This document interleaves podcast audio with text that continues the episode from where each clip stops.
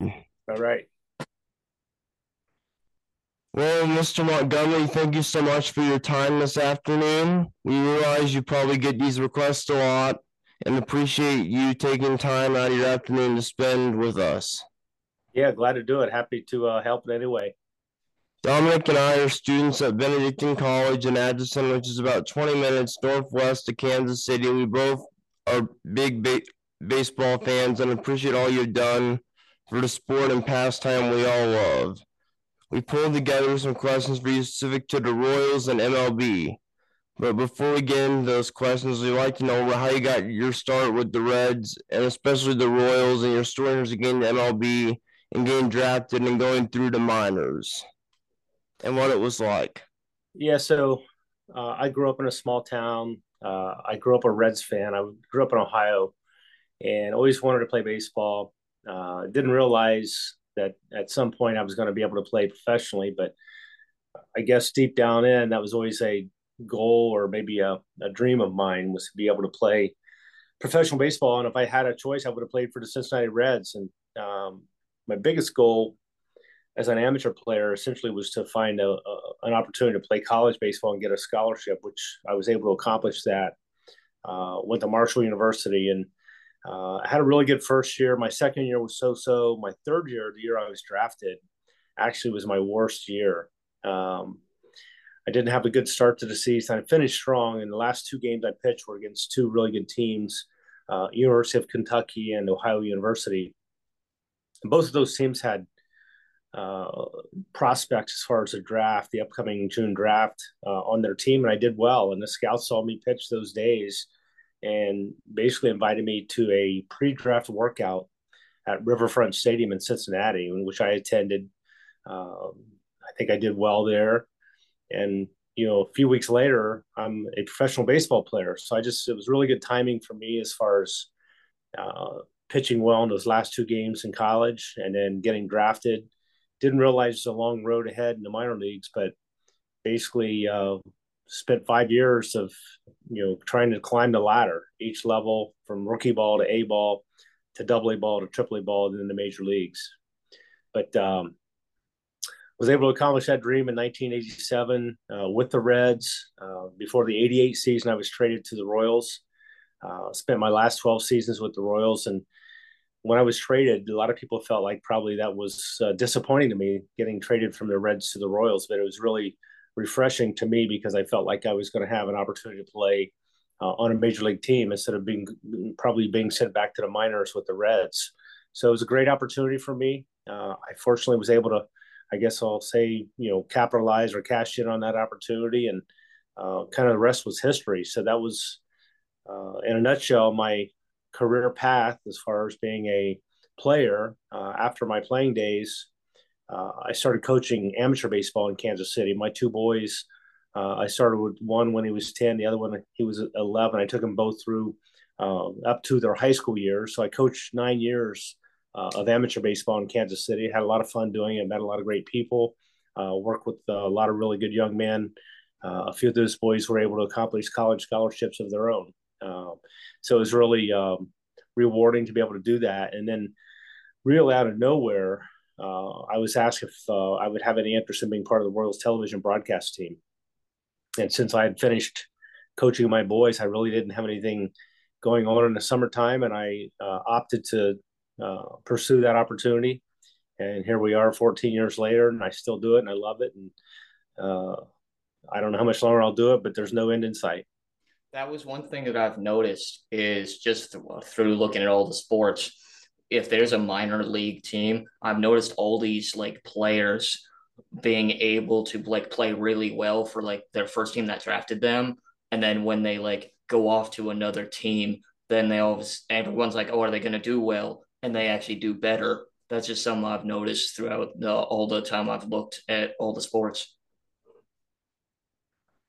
I think one reason for that probably is uh, players recognize their uh, opportunity. And you know, as an as an athlete, a professional athlete, it's uh, performance based, and uh, you obviously would not likely be traded from one organization to another um, if you were performing at the level that your previous uh, team expect you to perform at. They look at that opportunity maybe uh, for a change of scenery, uh, and maybe it's something that works out for more than one player, you plus a player that you're being traded for, or, or the other you know the way they look for ways to maybe say hey we we we see something there. We can get a little bit more out of him. For me example um, i was very successful in the minor leagues as a relief pitcher. Uh, my last season in minor leagues i became a starting pitcher. I was actually promoted to the major leagues as a starting pitcher. Uh, didn't have many opportunities to start in the major leagues but uh, when I was traded to the Royals, they said we really like you better as a relief pitcher. We're going to put you in the bullpen, and you know really kind of groom you as being a, a closer type. And I think that was one reason that my uh, performance elevated to the level I needed it to. All right. So, who are some of the players that were huge mentors to you, or or you were able to learn from and watch that helped you grow as a major league pitcher and baseball player during your playing career? Oh, there were a lot of players, mostly pitchers. Um, probably the one that comes out, you know, comes to mind most would be Mark Gubicza. He was already an established major league pitcher with the Royals when I came over. Uh, another one was Steve Farr. Uh, Bret Saberhagen was very instrumental as well. Uh, and they didn't really help me as far as mechanics or pitches or anything of that nature. They just were uh, companions and they were teammates that uh, they stressed positives to me and they they made me feel comfortable and, and believed in myself and uh, let me know that my stuff was certainly uh, good enough and I could play at that level for a long time uh, if I allow myself to go out and, and work hard, uh, continue to do all the little things you have to do to stay uh, at the top of your game. But they were just really, uh, they were there for me. Uh, you know, those guys had established themselves. They had three or four years in the major leagues each, and um, you know, they I think they saw me as a player. Uh, kind of like they were when they came into the American League with the Royals, and um, you know, George Brett was instrumental in their development and their careers. George, same with me. He was a guy as a teammate, made you feel very welcome and comfort uh, as far as being on that team. It didn't matter if you had one day in the major leagues or if you had over 10 years in the major leagues.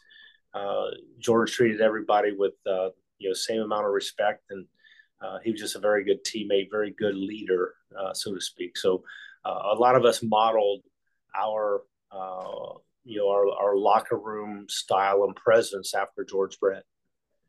Yeah, George and Bret Saberhagen, all those guys were awesome. I've watched a lot of video of their highlights. Like George Brett was just a great hitter, like the way, and also the leader he was for the city and the ambassador that he is. Well, he was uh, just the model pro. I mean, I remember George got his 3,000th hit. It was early in my career and I, I, I, bought him a gift. It was a uh, it's a desk clock, and on the back of it, I had engraved um, to George, "Congratulations on 300, the ultimate professional." And I think that really kind of summed it up. That that's how we looked at George. He was the ultimate professional. Was there a this kind of similar question, but was there a person you weren't leaned on within the sports casting world for advice when you started in that role? And and what's the best part of your job covering the Royals and baseball as a whole?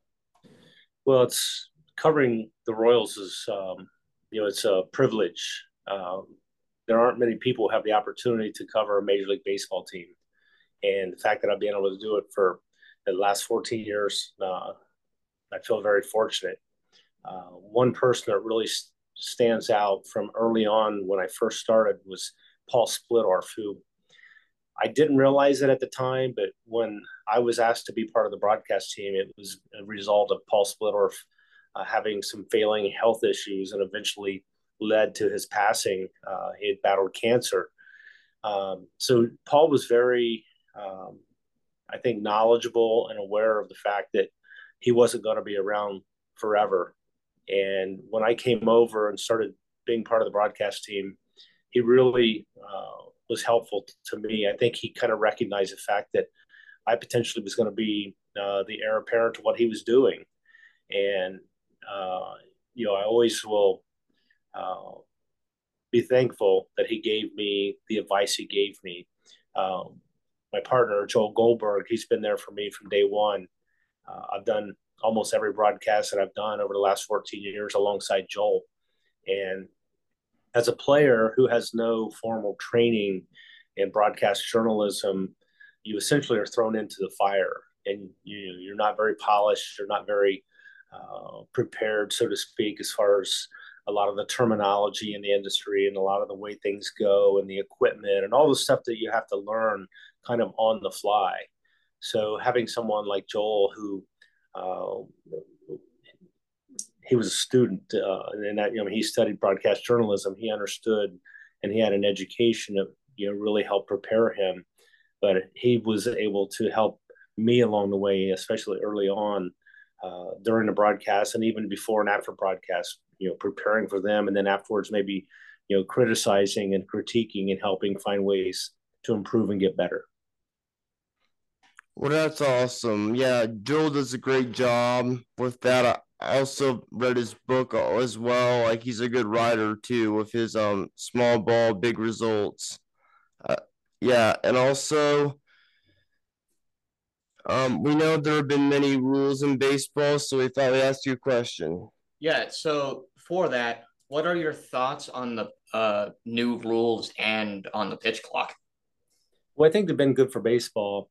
I, I think baseball really has transitioned a lot over the last couple of decades to where it became a game that uh, was more traditional with regards to um, using athleticism and stealing bases and hitting and running and bunting and manufacturing runs. And it just really kind of got to a point where it was, those, you know, those three outcomes. They were home runs, they were walks, and they were strikeouts. And those were what really took uh, took up the majority of the game. And I think it got a little stale. I think it got um, uh, and one big reason for that was the shifts that they uh, teams started utilizing with all the uh, the metrics available uh, as far as positioning players. So I think players decide, hey, if I can't hit it, you know, if I can't hit a line drive, uh, you know, to, to to right field and get rewarded with a hit, I'm just going to, try to start hitting the ball over everybody's head for home runs, and it really changed the game. And I think it was a change, uh, negative change. I think it really took away from the uh, traditional experience of watching baseball game. Plus, the games you know, suddenly instead of two, two and a half hour games, now suddenly they're mostly three, three and a half hour games. And I don't think that's good for the game. I don't think it's good for a sport, especially for younger audiences that usually don't have three and a half hours to sit down and and and, and watch an entire game. I think uh, the pace of the play as a result of the pitch clock has really um, made the game uh, a lot more exciting to watch, a lot more fun. I think taking the shifts away has certainly uh, helped with regards to making it a more traditional game. Uh, the obviously the the larger bases have increased the amount of um, stolen base attempts and you know created more of that traditional game. And you know the game times are like two and a half hours long now. So now this season the royals have one of the worst records in all of baseball over 40 games under 500 and I've worked almost every game of the season, but I can tell you that it has not been a bad season as far as being part of every one of those games and broadcast because the pace of play of the game it makes it more palatable and easier to sit there and watch a baseball game. Win lose or draw uh, you know that the game is going to be filled with action. There's not going to be a lot of downtime where you're just sitting there waiting for the next pitch to be thrown. Yes thank you.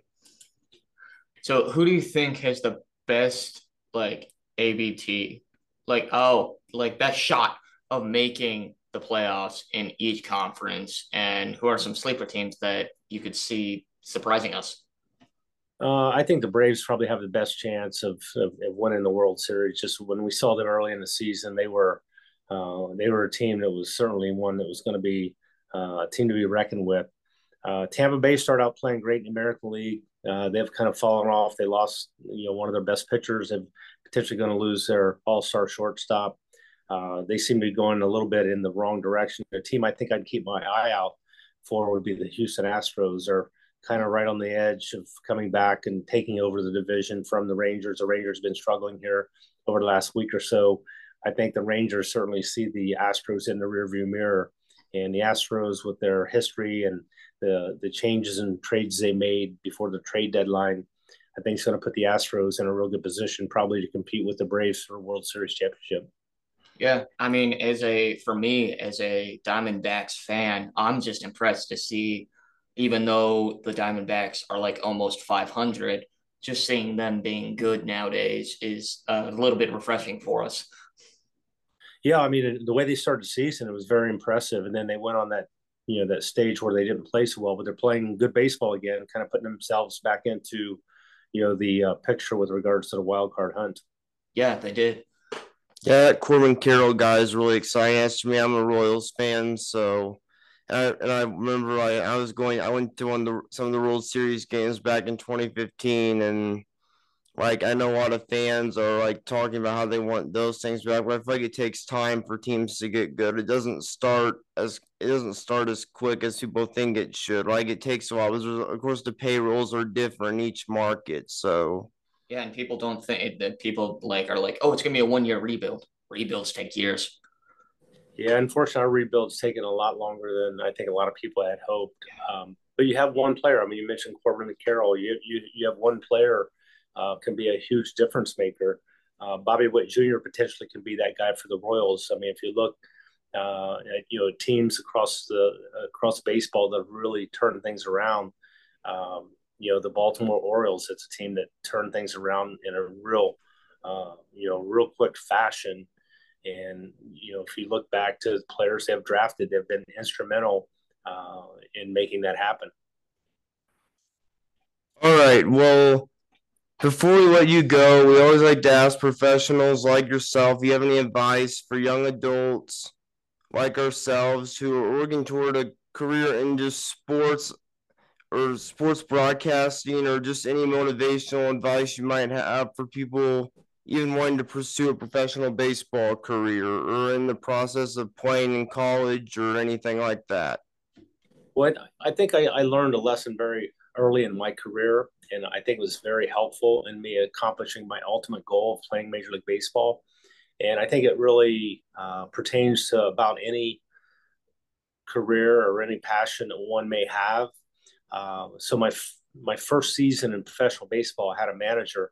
His name was Mark Bombard, and uh, we called him Bombi. And uh, at the end of my first season, my rookie season, I played for the Billings Mustangs, and he you know, calls me in his office and basically gives me a little evaluation of what he saw for me during the course of my first season.